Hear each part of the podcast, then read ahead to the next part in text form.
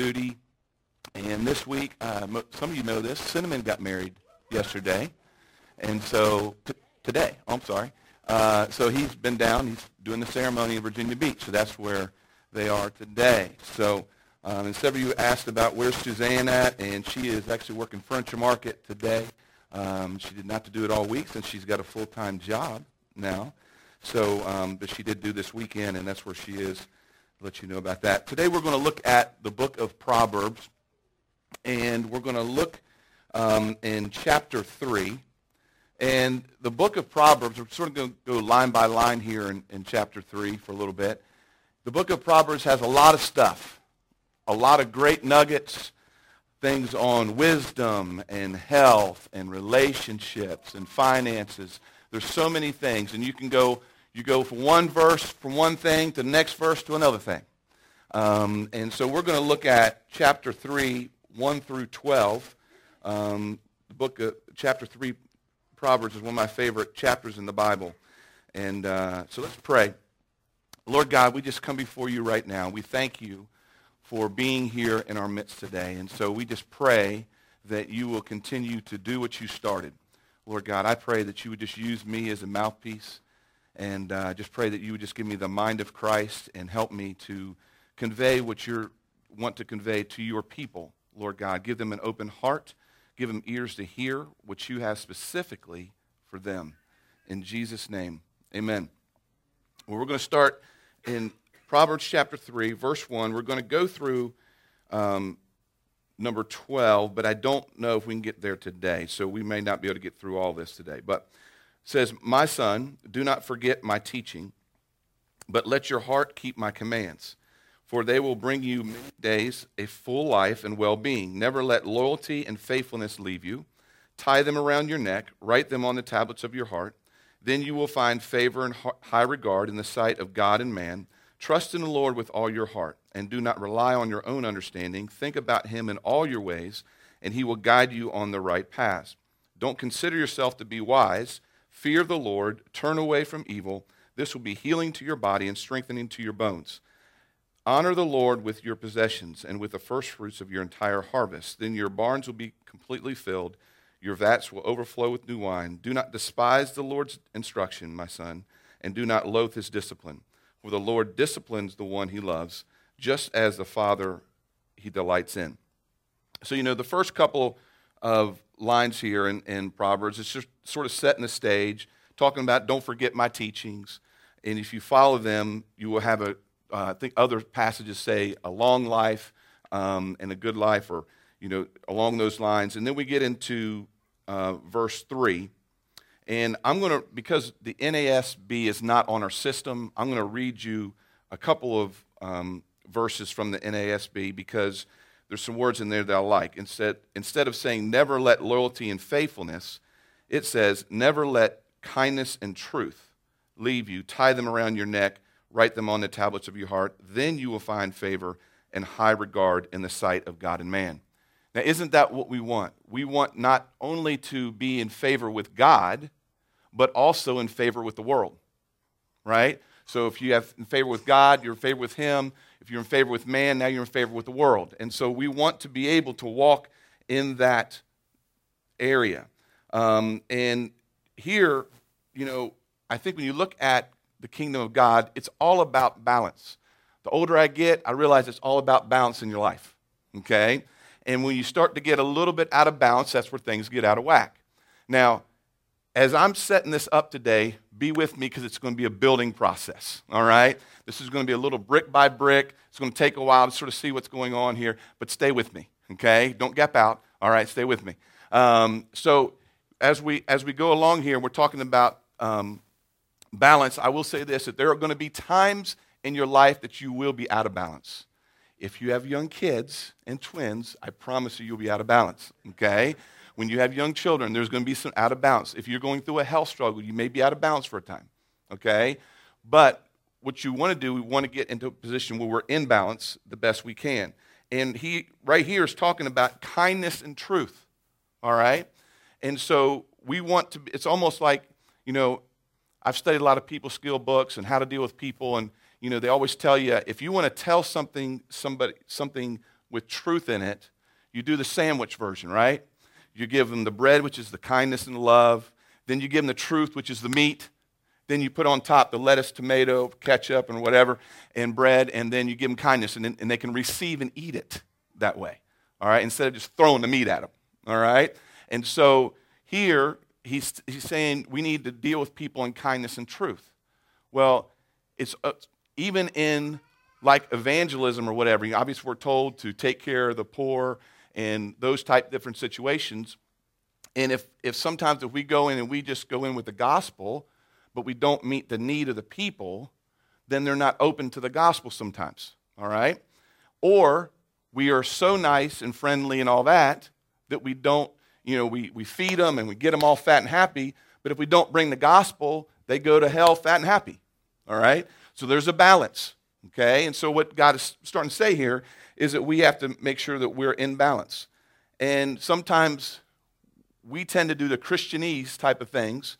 We go to every Bible study we can, every life group, every conference, all those things, and but we're never giving out. So we're always putting in, but we're never giving out. And that's not good either, because you got to get you got to reach the lost. All right? And that's that's the purpose of the cross, right? You have this vertical relationship in the cross, which is your relationship with God. Then you have this horizontal relationship with the cross, which is your relationship with people. Okay? And sometimes in Christian circles, we tend to give out, give out, give out, give out. But if we don't have this right, we're going to give out of ourselves. We're going to give out of our experiences. We're going to give out of things out of us, and we're going to do it out of a dry well instead of that having that relationship balance all the way through. Does that make sense? Okay? So what, what we want to make sure is that we're, we're keeping balance. And I think sometimes, you know, pastors and people that minister run into this sometimes because we all want the kingdom to advance and we know people have a call in their life. But if they are, are going, going, going, going at the expense of losing their marriage, losing their family, then your balance is out of whack. Okay? You do have a call in your life, but you also got to have balance there too. All right? And so God is constantly working and doing balance and making sure that, that we got things right. We're going to, let's go to um, verse 5 and 6. And I'm also going to read this. You can have it on the screen, Andy, but I'm going to read this out of the NASB 2. So it says, Trust in the Lord with all your heart and do not lean on your own understanding. In all your ways, acknowledge him, and he will make your path straight. And this is sort of the main focus of what I'm going to be talking about in this scripture. You know, I was looking up because the heart comes up several times in this passage. And I was, so I went and t- tried to look and see what does the heart mean as far as like a biblical definition. And it says, the inner self that thinks, feels, and decides. In the Bible, the heart is that which is essential to the person. Nearly all the references in the heart in the Bible refer to some aspect of human personality. But I think sometimes in Christian circles and even in secular circles, we tend to elevate knowledge and intellect way above what it should be in, in normal life. And so what happens is we tend to trust our own intellect and our own ways of doing things above what God can do and, and do in faith. And, and I'm not saying intellect is wrong. I'm not saying knowledge is wrong okay? If you're going to find out something about a subject or something you don't know, you're going to gather all the information you can, get everything you can so you can make a qualified decision, right? If you have a home and you have to fix something around the home, I bet YouTube is a fabulous thing for your life, okay? Saves us thousands of dollars, all right? But even on that, when we were doing some floors in our house several years ago and our, we had to take the toilet out in the bathroom, it didn't tell me how to get this one screw out. All right? And we're struggling and spending all this time and all this stuff until I finally went to the Lord. It was like me and Suzanne, it's like bing, it went off at the same time. And it was like, well, let's pray about it. All right? And then he gave us the wisdom to handle that screw that wasn't on the video. All right? So all the knowledge didn't do me any good if I can't get the toilet out. All right?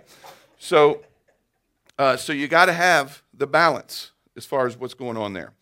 Um, one of the gifts that the Lord has given me is the ability to see the big picture, okay? Now, in coaching, that's awesome, okay? But in teaching or dealing with relationships or ministries, he's allowed me to see the big picture. Let me give you that, explain that as far as coaching. A lot of people see a game almost like um, it's a movie scene, all right? So they're in the moment, what's going on right now? So my players are in the moment, the fans are in the moment, but I, as a coach, have to see it as a movie, okay? I got to see it as how many fouls do my guys got on them? How many fouls does our team have on them? When do I call a timeout? When, you know, how, when do I rest guys? Do I have somebody that's hurt that cannot necessarily go all game if I use them all in the first half?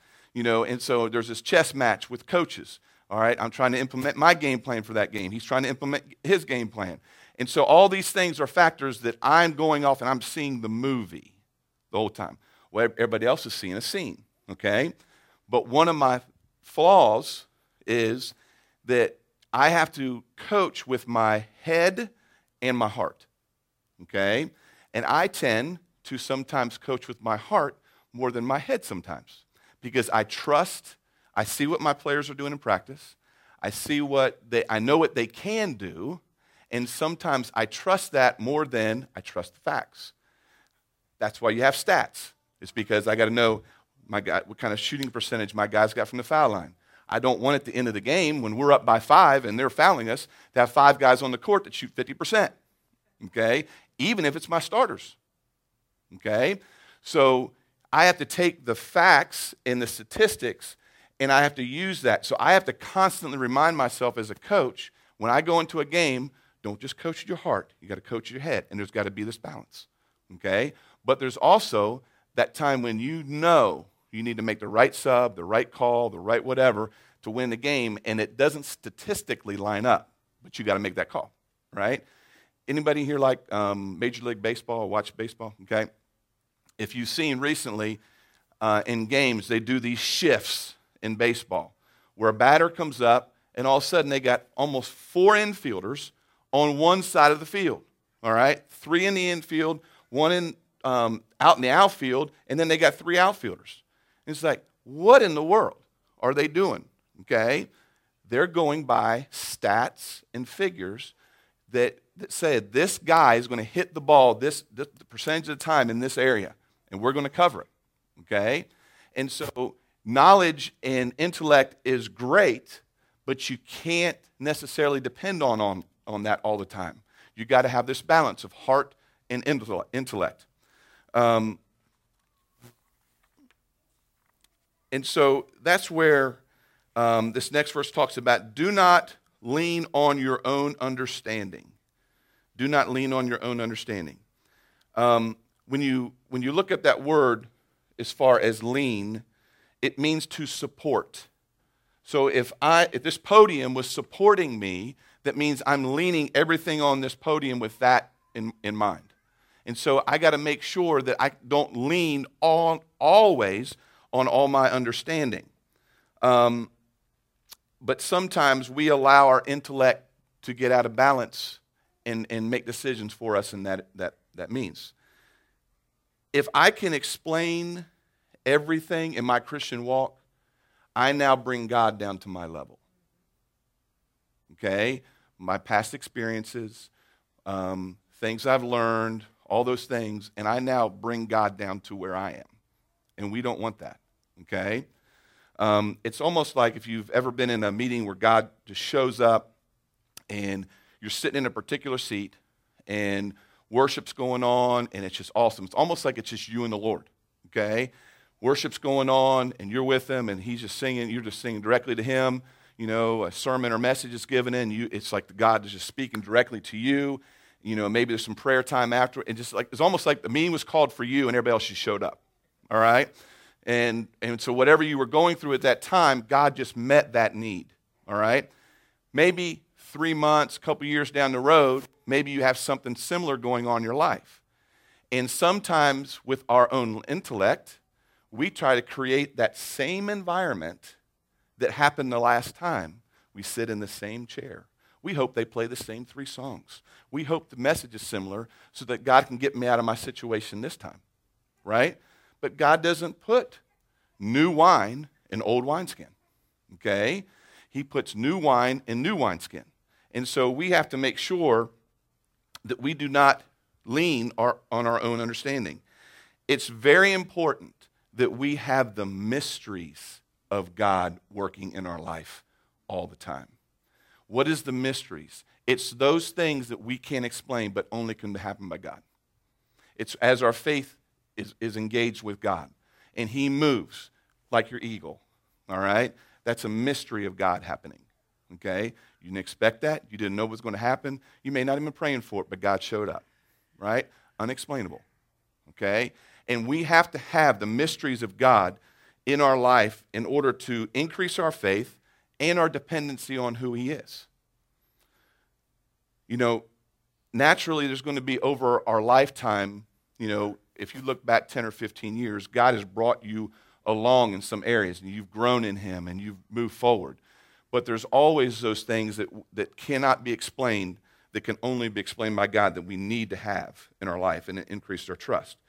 Daniel 2:28 says, "But there is a God in heaven who reveals mysteries." Daniel 2:47 says that the king said to Daniel, "Your God is indeed God of gods, Lord of kings, and revealer of mysteries." Ephesians 1:9 says, "He made known to us the mystery of his will, according to his good pleasure that he planned in him." And so, as we look at this verse again, trust in the Lord with all your heart and do not lean on your own understanding. In all your ways, acknowledge him, and he will make your path straight. When God is saying acknowledge, he is saying encounter. An encounter with him. Okay?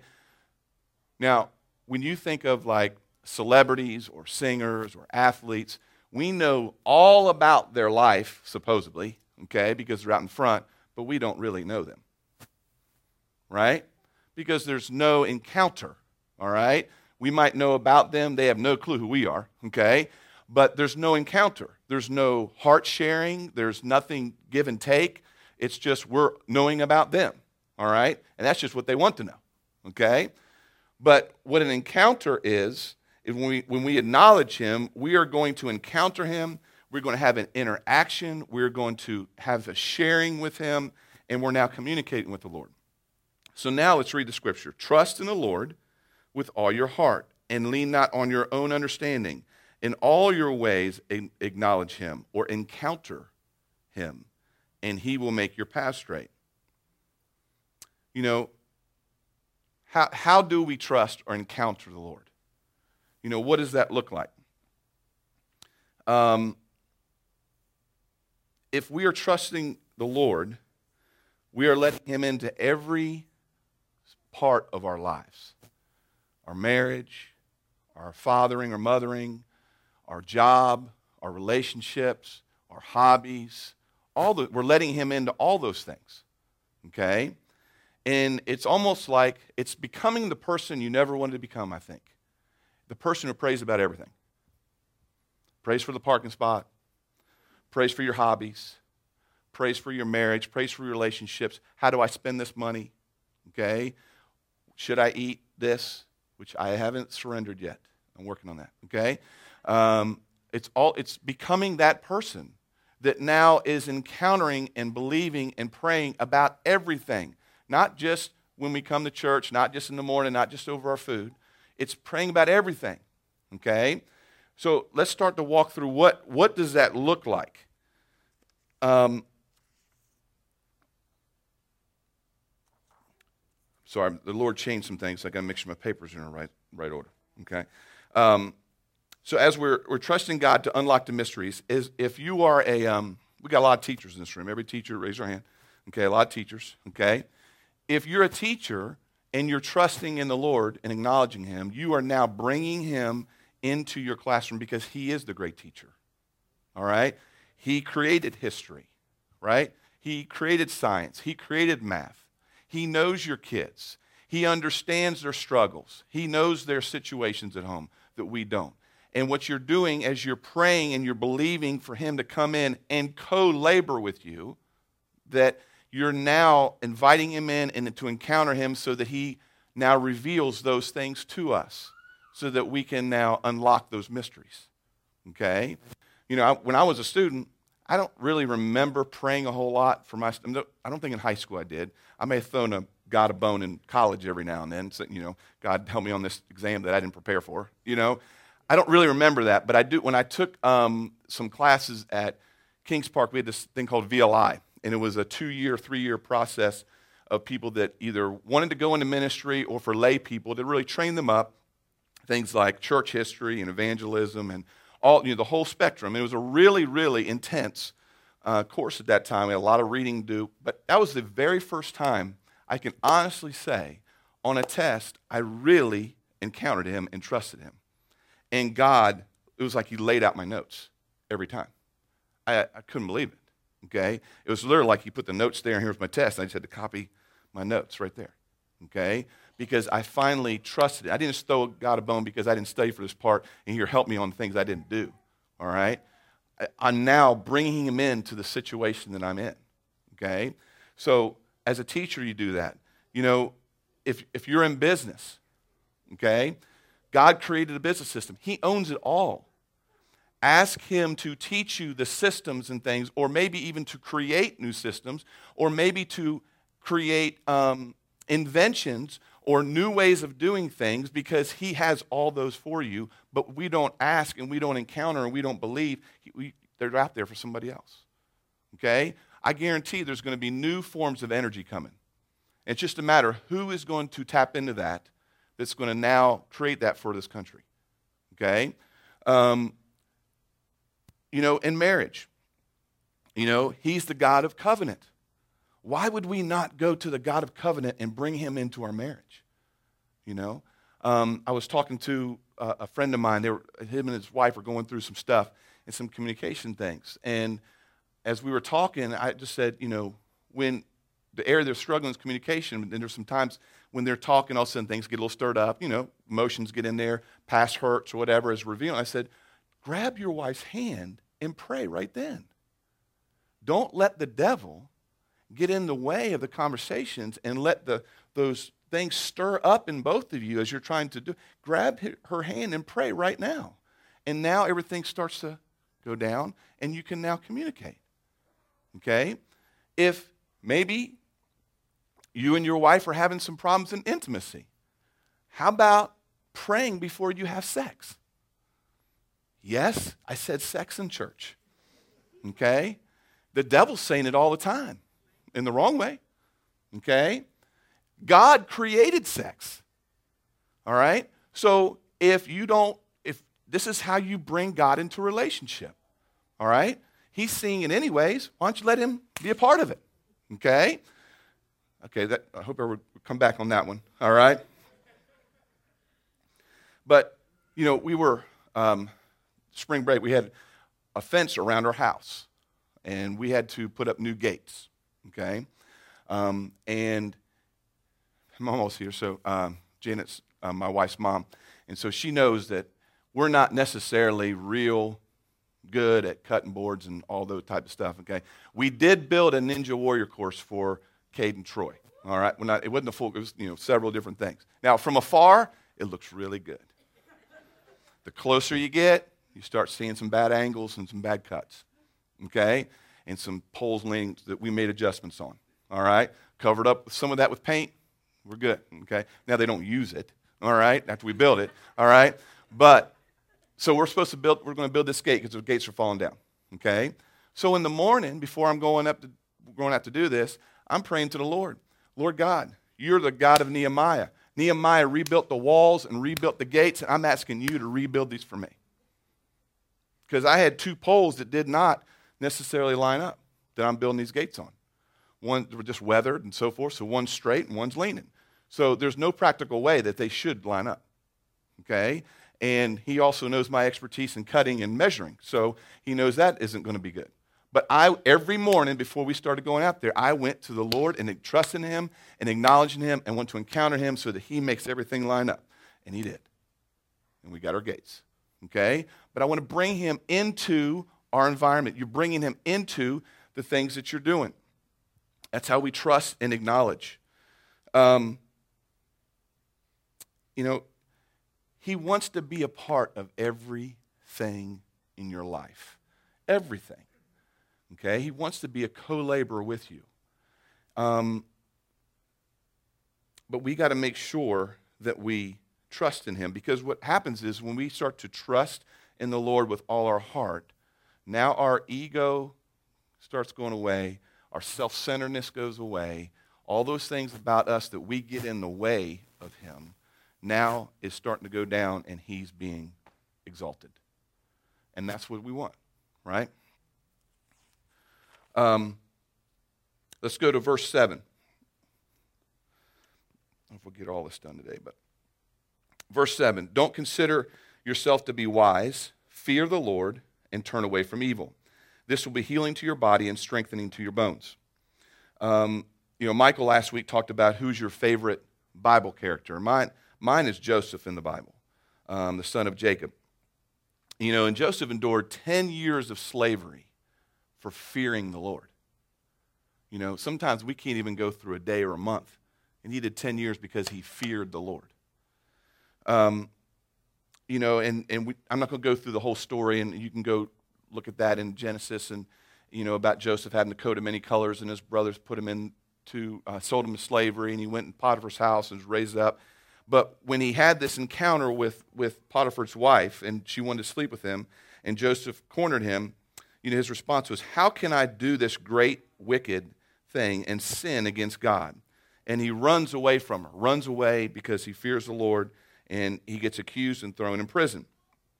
You know, and I just sort of got thinking, you know, what would have happened if he didn't have the fear of the Lord on him? Would not only his family or that nation, would they have been saved if he didn't have the fear of the Lord? I don't know. And I was reading a book on the fear of the Lord, and, and, and it had three signs. I thought this was really good. Three signs you are drifting from the fear of the Lord. Number one, you're complaining. And it said complaining is the short, the shortcut, the life of God, and you don't like what God is doing in your life. Second sign of drifting from the fear of the Lord is resisting the word. To know God is to obey him, and even when it's not to our advantage. The third is insubordinate to God's authority or leadership, those covering you. You know, Moses told the Israelites that they, their complaints were not against him, they were against the Lord. And he was covering them. You know, so the fear of the Lord actually draws us closer to God. It does not push us away, it draws us closer. The fear of man pushes us away, but the fear of God brings us closer. Um, we were talking to my oldest son, Andrew, who's in California, and, and they go to, a, him and his wife go to a great church there. But, and he grew up sort of non-denominational churches with Kings Park and here. And, and so and, and the one they're going to is very similar, I think. And he came to find out in himself that he was not really having the fear of the Lord on him like he should. And so his wife's a nurse, so she works every other weekend. So those weekends, he was actually going to an Episcopal church. And, and he said, i am getting the fear of the Lord back because now there's a lot more reverence when you come in. They read, they read from hymnal, I mean, sing from hymnals and those type of things. And there's a lot more reverence as far as that because he was losing that in his life. And now he's realizing what the fear of the Lord is again. Okay? And so we got to make sure, just like this verse says, you know, talking about um, don't consider yourself to be wise, fear the Lord, and turn away from evil. This will be healing to your body and strengthening to your bones. And then we'll just cover We'll just cover one more verse and then we'll, we'll stop here. It says, Honor the Lord with your possessions and from the first fruit of your entire harvest.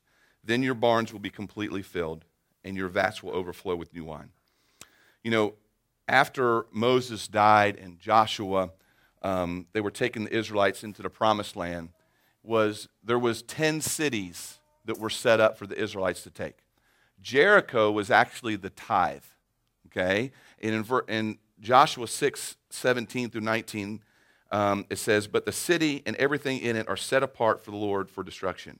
Only Rahab the prostitute and everyone in, in her house will live, because she hid the men that were sent. But keep yourselves from the things and set apart, or you will be set apart for destruction.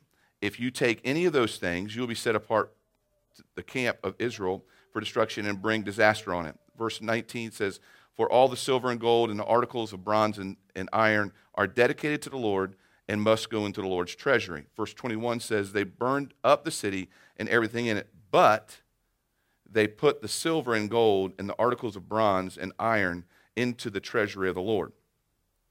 And here, what it's saying, honor the Lord with your possessions and the first fruit of your harvest. First fruits are the tithe, okay? And so the tithing or first fruits of your income, it is, it is a spiritual discipline.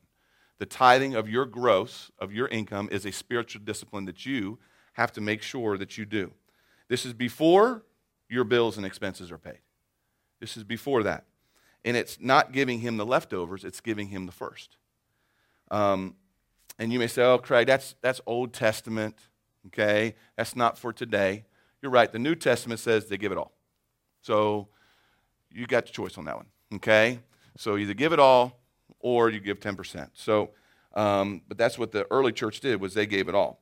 And, you know, I talk to people all the time about this, and there's still this fighting about this in their lives. And they're just missing out on the blessings of God. And, you know, you may say, well, this is, you know, this is a message because the church needs your finances. No, we don't need your finances. God needs your heart. He don't need your finances. And if you're not tithing, it's not the church. You're not hurting the church. You're hurting yourselves. Okay? And it's interesting that after this verse comes, you know, so you're going full circle, talk about balance and all that type of stuff. And then, and we're not going to go into this, but then the next verse talks about do not be despised by the Lord's instructions, my son, and do not loathe his discipline. For the Lord disciplines the one he loves, just as a father, the son in who he delights.